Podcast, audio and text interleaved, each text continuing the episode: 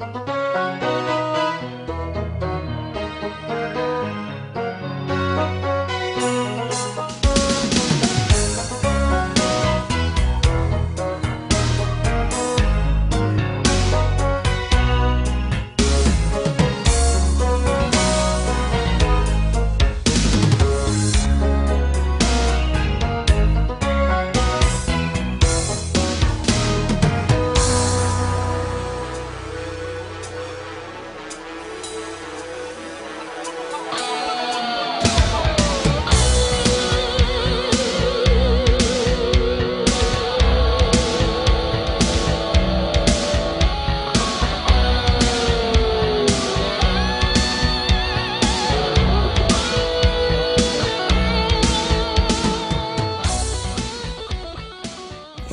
listening to the Real Issue Podcast. Thank you for tuning in. Hope you all had a very happy Thanksgiving.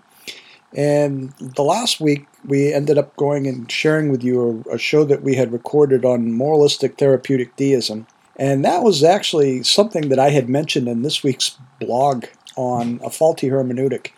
And the fact that if a pastor or a preacher or a Bible teacher goes and shares scripture and they use not doing a solid biblical exegesis, then chances are they're going to lead their listener, their pupil, their student, their congregant into one of two angles narcissism, narcissism as far as going to the passage or moralistic therapeutic deism or anti intellectualism. So, you know, uh, I would encourage you, if you haven't been to our blog, you can go to roblundbergapologetics.com. Check that out. It has gotten a lot of hits since I put it out on social media.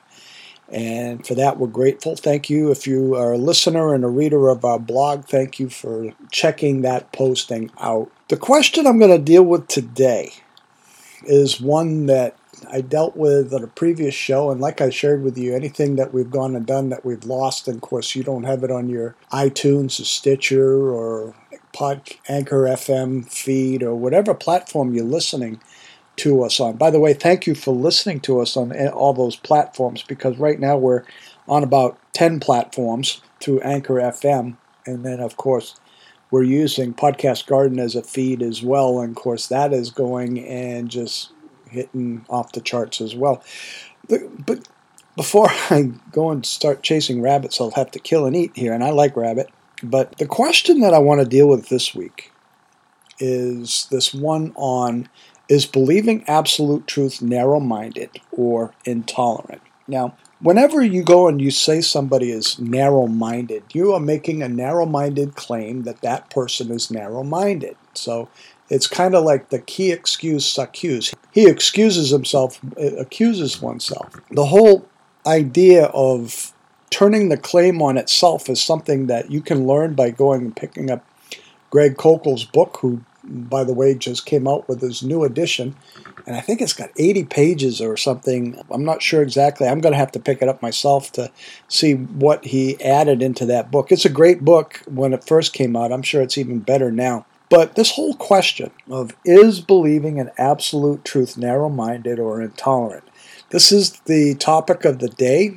You know, we've had an election that occurred, and of course, things are going to change in Virginia a whole a whole lot. And we're we're really looking down the, the barrel of a loaded gun right now here in, in Virginia with regards to anything that might happen on the issues of morals, which we'll talk about in the next part of our show here. But it all boils down to what you believe about truth. Now, truth is that which corresponds to reality, and the whole question is anybody who believes in absolute truth holds to a standard. Anybody who doesn't believe in absolute truth also holds to a standard, but that standard is themselves or culture or something else. So, what I want to do is I want to break this down and I want to share with you a few reasons before we go into our next next part of our show. And first off, let me say that this whole question of relativism on the area of truth, saying that you know all truth is relative, is a, is a self-defeating statement because truth by definition is that which corresponds to all of reality. By its very nature, truth is narrow, and at times it is divisive by its definition and its application. To give you an example of how this works out, of how truth corresponds to reality, at least today, let's suppose that there is a blue 2010 Mazda 3 outside of my house. And we go outside the house. If we would get up, go outside my house and look in the driveway, and we could actually go and maybe pull out the registration from the glove compartment and you would see that my name and my wife's name is on it that it belongs to us and, and we know by definition the color of blue that that, that is a blue 2010 mazda 3 another illustration is i like to use with even college students or anybody who's of college student age as, as far as those who deny truth as being absolute is the illustration of a true false test you know, if somebody takes and gets an answer wrong on a truth true false test, do they argue with the teacher to go and say, well, you know, that's your truth, that's true for you, but not for me? I might be giving some people ideas, but of course, you know, if they got the answer wrong, there must be a standard by which to determine that they got it wrong, and that is basically the textbook or the lecture material. So when we when we look at this, you know, is the teacher narrow minded for marking the answer wrong? No. That, that's because these statements are true and statements are false. And as divisive as truth might sound, those statements correspond and cohere to reality, whether we like those answers that, that the book has given us or not. The reality is that you got the answer wrong and uh, you need to correct your answer or make sure you get it right in your final exam. This, there's a second reason here. The second reason is that the person making the statement, absolute truth is too narrow, is actually making an absolute statement that is true for them. Now, if this is the case, then one is making such a claim as is equally narrow-minded or intolerant as they accuse as the accusation that they make.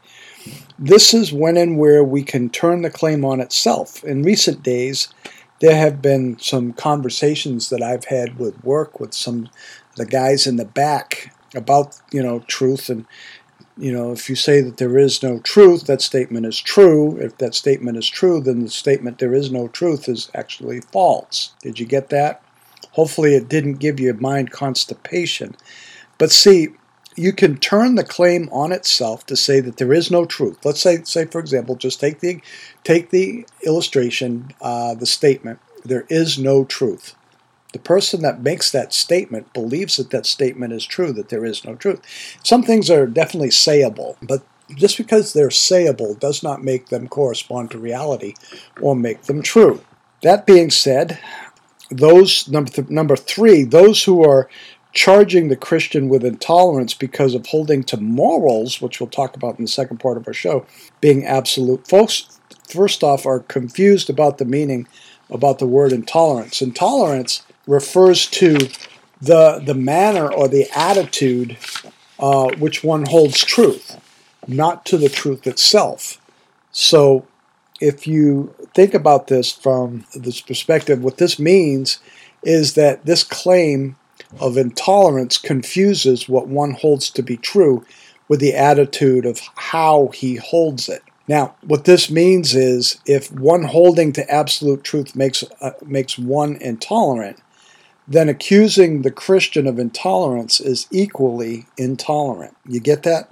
If you go and you say that I'm intolerant, you're making an intolerant statement toward me. So if you're accusing me of being intolerant, you might be intolerant yourself because you're not tolerating me in the in the truest sense of the word tolerance. Now, let me go fourthly, lastly, and fourthly, to be labeled as one being intolerant just on the basis of disagreeing with someone is very, very mistaken. You know, when you think of being involved in conversations like this, to be tolerant of other views implies that there is a real disagreement between viewpoints. If you think of it this way, no one tolerates something that they already agree with. Does that make sense? You're not tolerating someone on tolerating something that you agree with with somebody. the accusation of intolerance is always based is, is on the basis of a disagreement and it is an attempt by the person who charges intolerance because they want us to accept what we disagree with under the guise of intolerance. Now, if we would apply the same definition of our accuser, who are the ones that are being intolerant? We'll go to a break in just a moment, but let me just wrap it up by saying this. You know, you and I don't have to be afraid of being challenged with being intolerant or narrow minded. In fact, it's okay because why? Truth is narrow and it's divisive at times. If it is divisive, it is only natural that the tolerance or narrow minded name calling will come up. What we need to remember is that we must be gracious in our response and showing our accusers how this statement breaks down, making them equally narrow minded and to- intolerant. Hopefully, you and I will be able to bring them to a let's, let's call it a come let us reason together moment, says the Lord, and iron things out. There is another thought that comes to mind here, and what I'd like to say is I've had the experience of a conversation with the with the Reverend Barry Lynn. There's an attitude with some that are out there, like Barry Lynn, that that think it is okay to be intolerant to those they accuse of intolerance. When I asked Barry Lynn if he found that problematic, he told me not at all. I bring this up in the conclusion of our segment today is because I think you and I are approaching some interesting days to come. Because if all of a sudden there is no care of tolerance or no reasoning together, or no, a conversation that has no reason driving the engine, if you will, you and I, number one, will have to hold our ground and we'll have to take it come what may. We need to hold our ground and understand that they are the ones whom the God of this age has blinded their minds, blinded the minds of the unbeliever, based on 2 Corinthians 4 4. And what we need to do as Christians, we need to pray for the Holy Spirit to give us wisdom as we engage the objections and be used by God to remove those objections and the blinders so that those who make the accusation can see the truth and turn away from this dangerous, dangerous delusion. We're going to go to a break and then we'll come back and we'll talk about moral relativism in line of this whole thing on truth. We've got a couple commercials for you. We'll be back in just a moment. Welcome to the One Minute Apologist. One Minute Apologist. We interview the world's leading apologists to provide credible answers to curious questions. Frank, is truth true for you, but not for me? I always hear that, and I usually say, is that true for everybody? Is true for you, but not for me, true for everybody? Because if true for you, but not for me, is true for everybody, then true for you and not for me can't be true because it's true for everybody. I know that can give you intellectual constipation, yeah, yeah, but that's because it's self defeating. It's actually, there's an easier way of illustrating this. True for you, but not for me. Say, sure, go try that with your bank teller. Go to your bank teller one day and say, Look, I'd like $100,000 out of my account. The bank teller looks at your account and says, I'm sorry, sir, you only have $47.16 in your account. That's easy to get the money. Bobby, you simply say, That's true for you, but not for me. Give me the 100 grand. Are you going to get the money? no, you're not. If it's true, there's only $47.16 in your account. That's true for all people at all times, in all places, when referring to your account at that time. It's just true. And by the way, it's true that Jesus rose from the dead if he really did, that's true for all people at all times and all places. Mm-hmm. If he really did. Of course, it's not true if he didn't rise from the dead. And I think the evidence is quite strong that he did. So saying it's true for you but not for me may sound good. It's the mantra of our culture, but it's self defeating. It's logically self defeating, and it just doesn't work. Sounds like you're trying to say that truth corresponds to reality. I am. I'm actually trying to say that.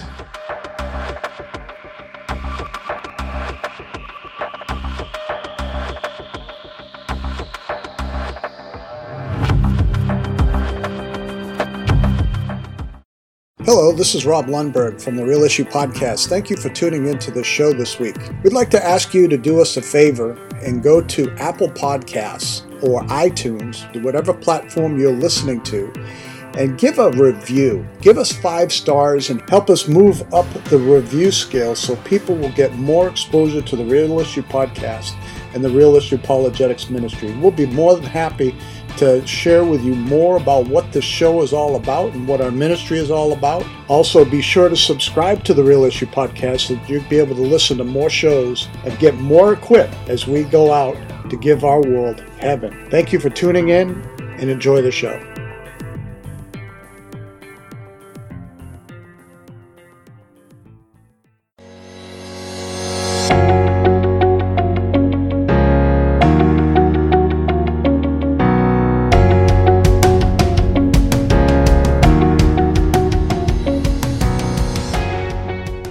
To the Real Issue Podcast. Thank you for tuning in and thank you for listening to those commercials. If you ever have any questions about anything that you hear on our show, we want to give you an email so that you'll be able to get those questions answered for you. The email is realissueapologetics at yahoo.com. That's realissueapologetics at yahoo.com.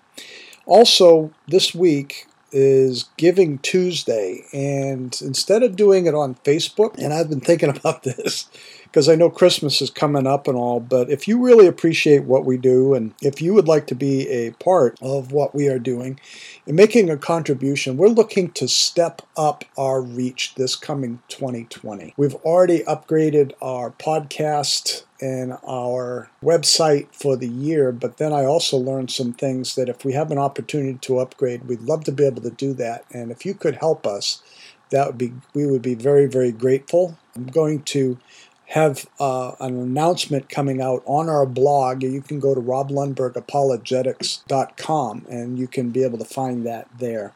Also, if you are in the area and you'd like to get together for a small group apologetics think tank, then we would love to have you a part of that. You can email us also at realissueapologetics at yahoo.com. Also, we're going to be introducing a little bit more as we get going further and as the next administration here in Virginia happens. We're going to be talking about a ministry extension arm of the real issue called the Virginia Center for Public Christianity.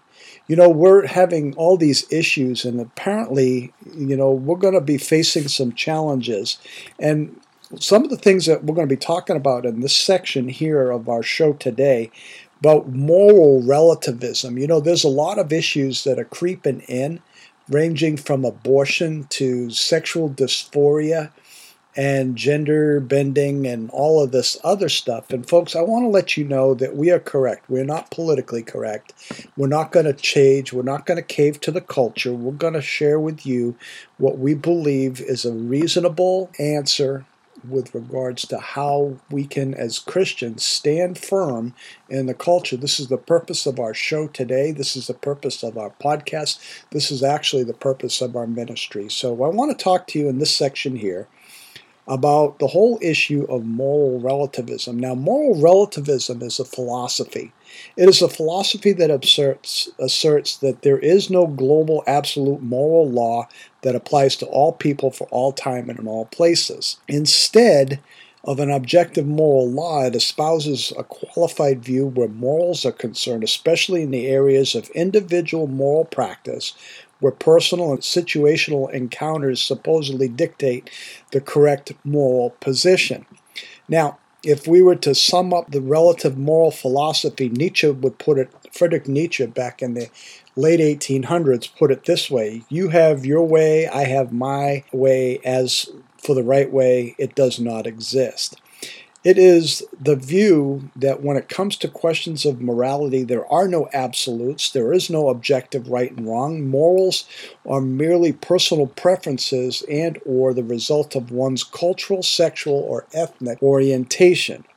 That is from Francis Beckwith, Why I Am Not a Moral Relativist and Why I Am a Christian.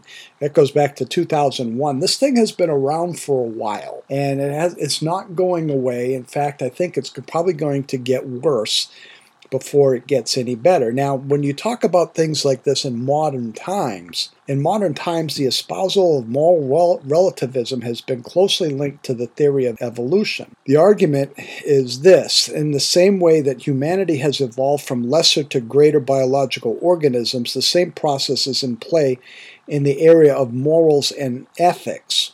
Therefore, all that can be ascertained at present and forever is that there is no absolute or fixed certainty in the area of morality. Now, if you follow this argument to its logical conclusion, we see that there's cause for consternation among many, even those who espouse moral relativism. Atheist Paul Kurtz, who's the author of The Humanist Alternative, but also the author of the Humanist Manifesto, sums up the end result this way. He says, if man is a product of evolution, one species among others, in a universe without purpose, then man's option is to live for himself. And of course, if you're looking for living for yourself and personal autonomy, then what happens is you become your own God.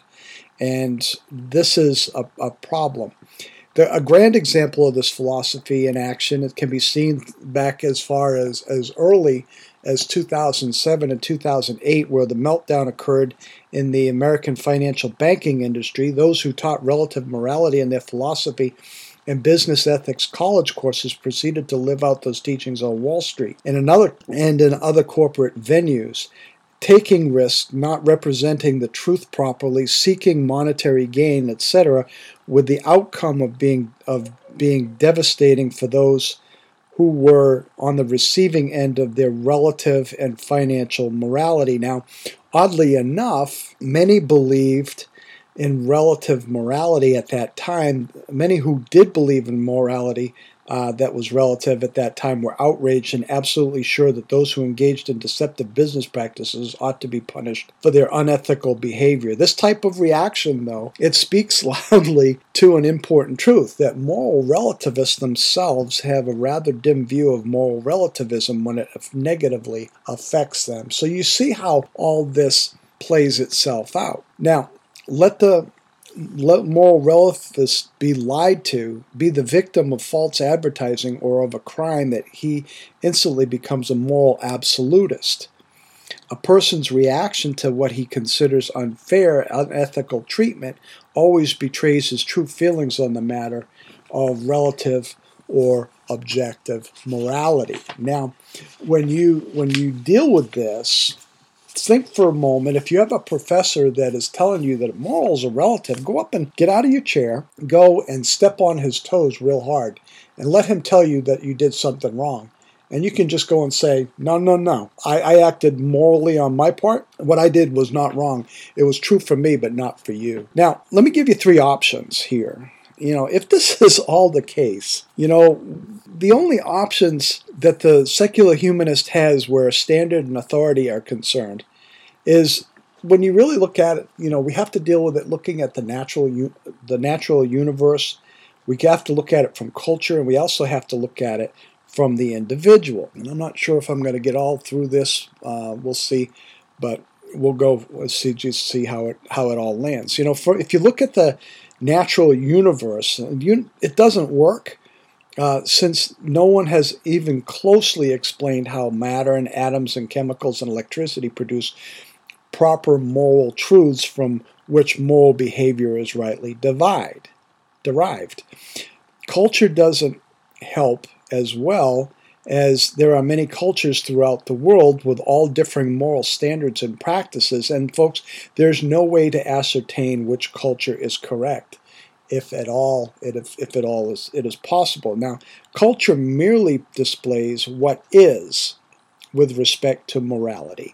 And even the famous skeptic and antagonist of religion, David Hume, stated that humanity cannot derive an ought from an is where morals are concerned. And then lastly, if you look at the individual, the individual is used as a standard of authority for morals, and the problem becomes one of the imposing personal preferences on others and asking whose moral opinion is right. Now, we see this dilemma, and seeing this dilemma, some moral relativists try to say that science can be used to dictate ethics. Well, I don't think it can.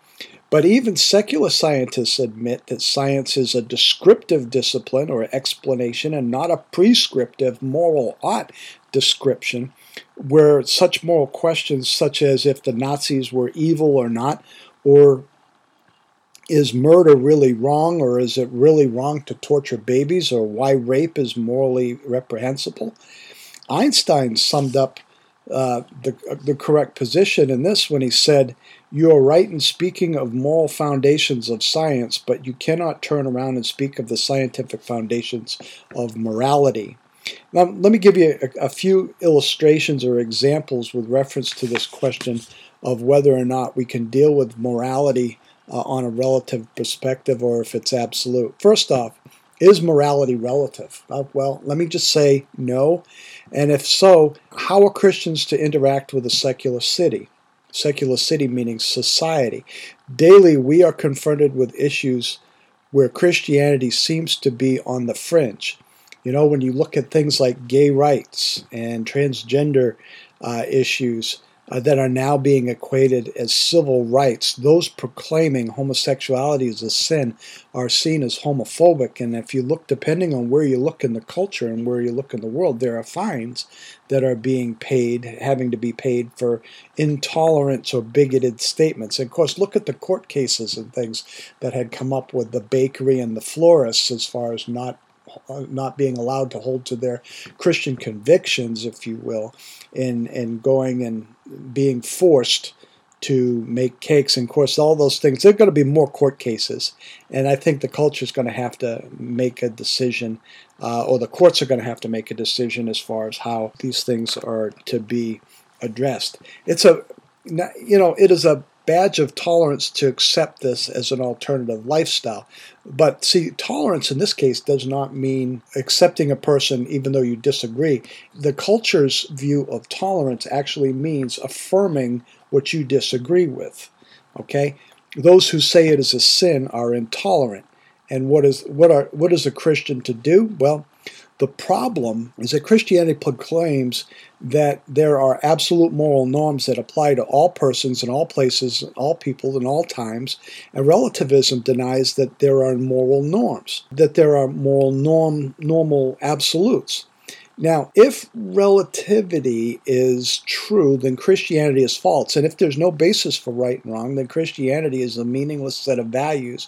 If relativity is false, then there must be an objective source of what is right and wrong. And in addition, materialism must also be false. Therefore, the existence of the spiritual realm cannot be dismissed. Now, what moral relativism is not. Let me share that with you. First off, um, a distinction must first be made to demonstrate what moral relativity is not. People often mistake a preference as opposed to a moral claim. For example, let me give you an idea what a preference is. I can say I like Wawa coffee or Starbucks coffee. Folks, that is a preference. If somebody makes a moral claim, they would say that stealing is wrong. A moral claim is what the society ought to do. Ought implies an ethical framework. Let me say that again. A moral claim is what society ought to do. And if you go and you take ought and put that in quotes, an, an, a moral ought implies an ethical framework. A preference claim is what somebody likes to do. Somebody might believe it is morally wrong to steal, but choose to prefer or prefer to steal. The distinction between a moral claim and a preference claim here, then, is often confused. A moral claim is what applies to all people, while a preference claim just applies to personal choices. You know, say, for example, with regards to the, abor- the abortion debate, and we see this illustrated uh, a problem. Those who are pro abortion view the right of choice as a moral claim. Really the choice of moral that choice is not a moral claim but it's a preference when, it, when you really look at it. Those who are pro-life uh, who are right to life as a moral claim. Now the pro-life folks are told you don't have you don't have to have an abortion if you don't like it. That's a preference claim. Those who say who are pro-life say don't get pregnant.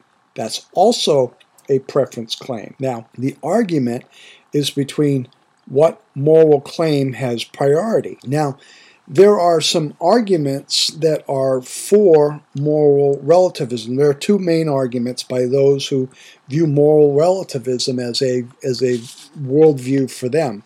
The first is that of a disagreement. The moral relativist feels that since cultures and individuals disagree on moral issues. Therefore, there can be no moral norms that are right and wrong. And then this whole issue, secondly, is this back to this whole thing on tolerance, this whole this cultural buzzword of tolerance, where the moral relativist embraces the view that one should not judge other cultures or individuals, for to do so, if you do that, then you and I are intolerant.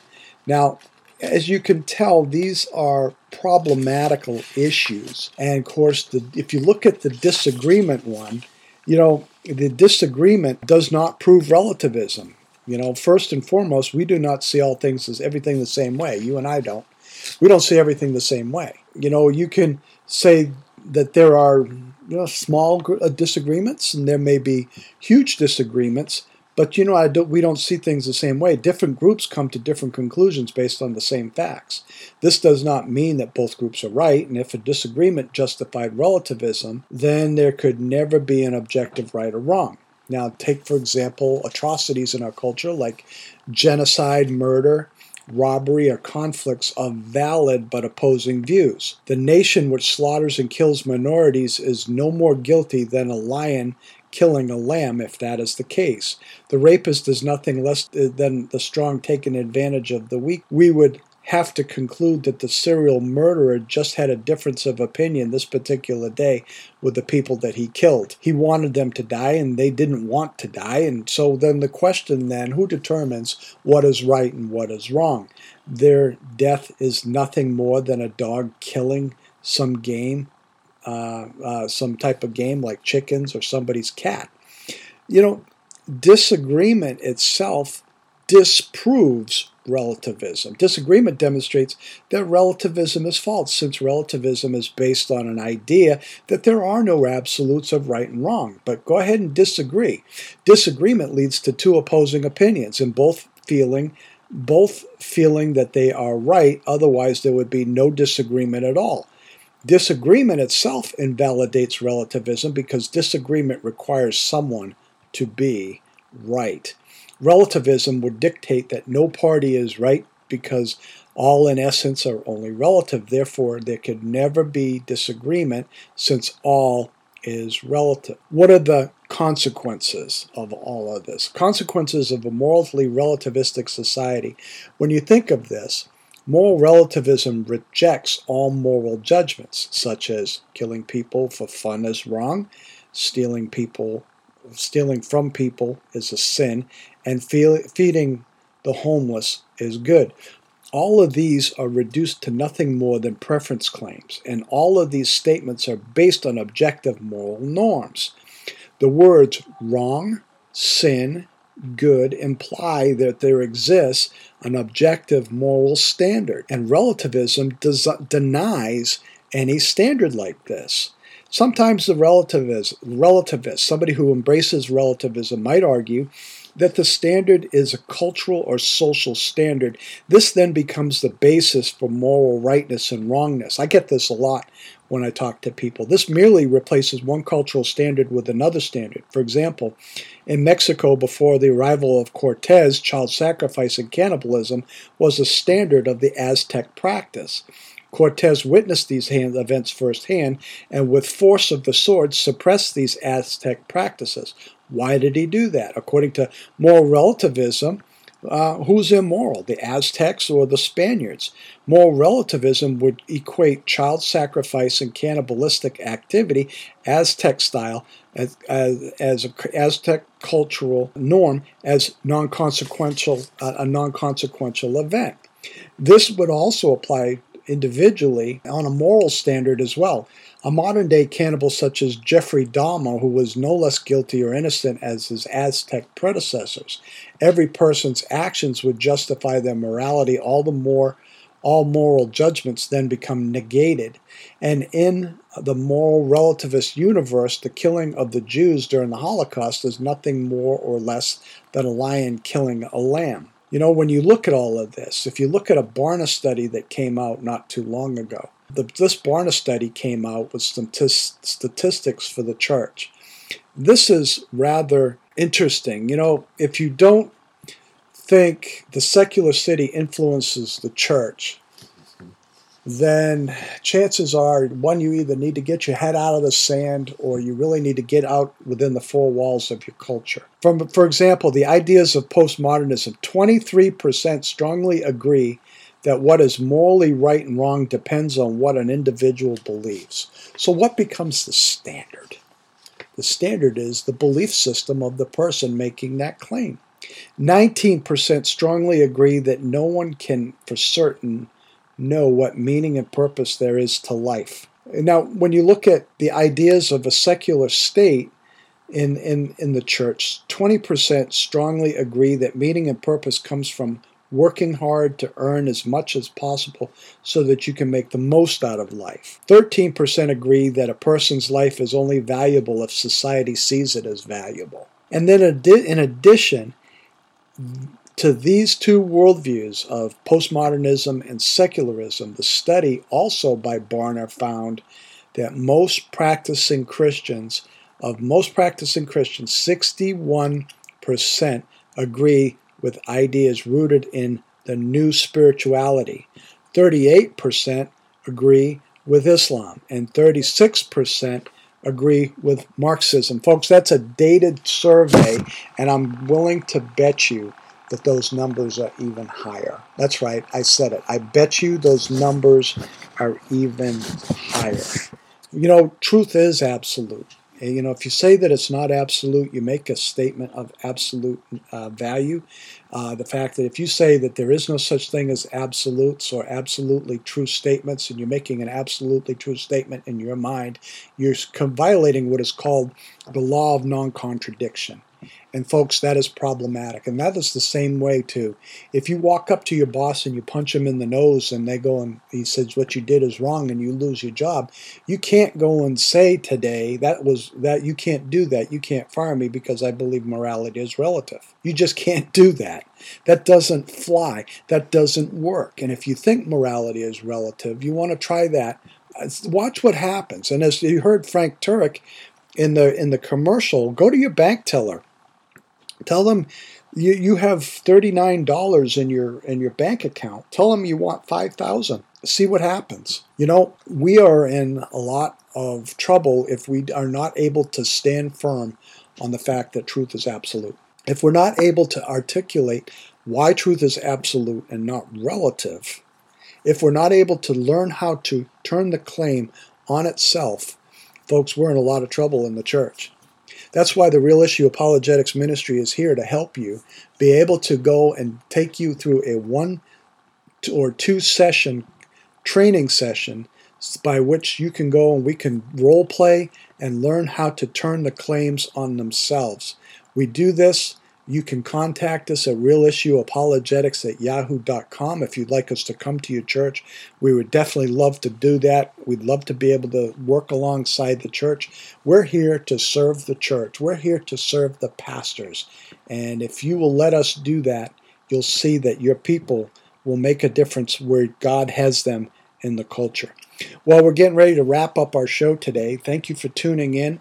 Uh, look for this show to come up also, next week we'll have another one for we'll have another show for you, and we have a few more. We have I think five Sundays this month, so we'll have a couple shows as far as on why Jesus came and also on the virgin birth when we get closer to Christmas. So until next week, this is Rob Lundberg. Just remember that truth is absolute and morals are absolute, and that we have to be compassionate to people who do not embrace the same truth claims that you and I do.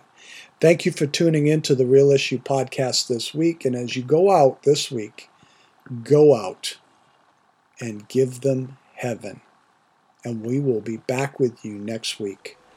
Lord bless.